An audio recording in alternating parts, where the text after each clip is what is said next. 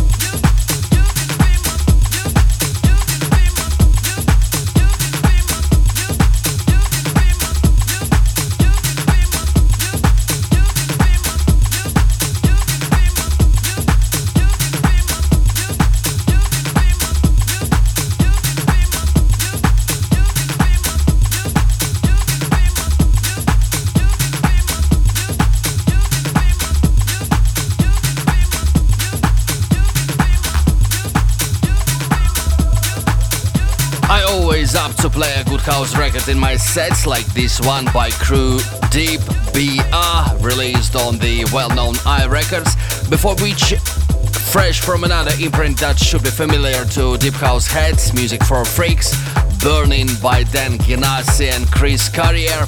And a second tonight I dropped Bug by King from the second release of his Sofia Records, absolutely great EP. Max gave Acid from that last week, and one more tune from that is ahead tonight. Keeping that underground house vibe, check out this Scooch dub of New from Butch and Sevogt, Parallels.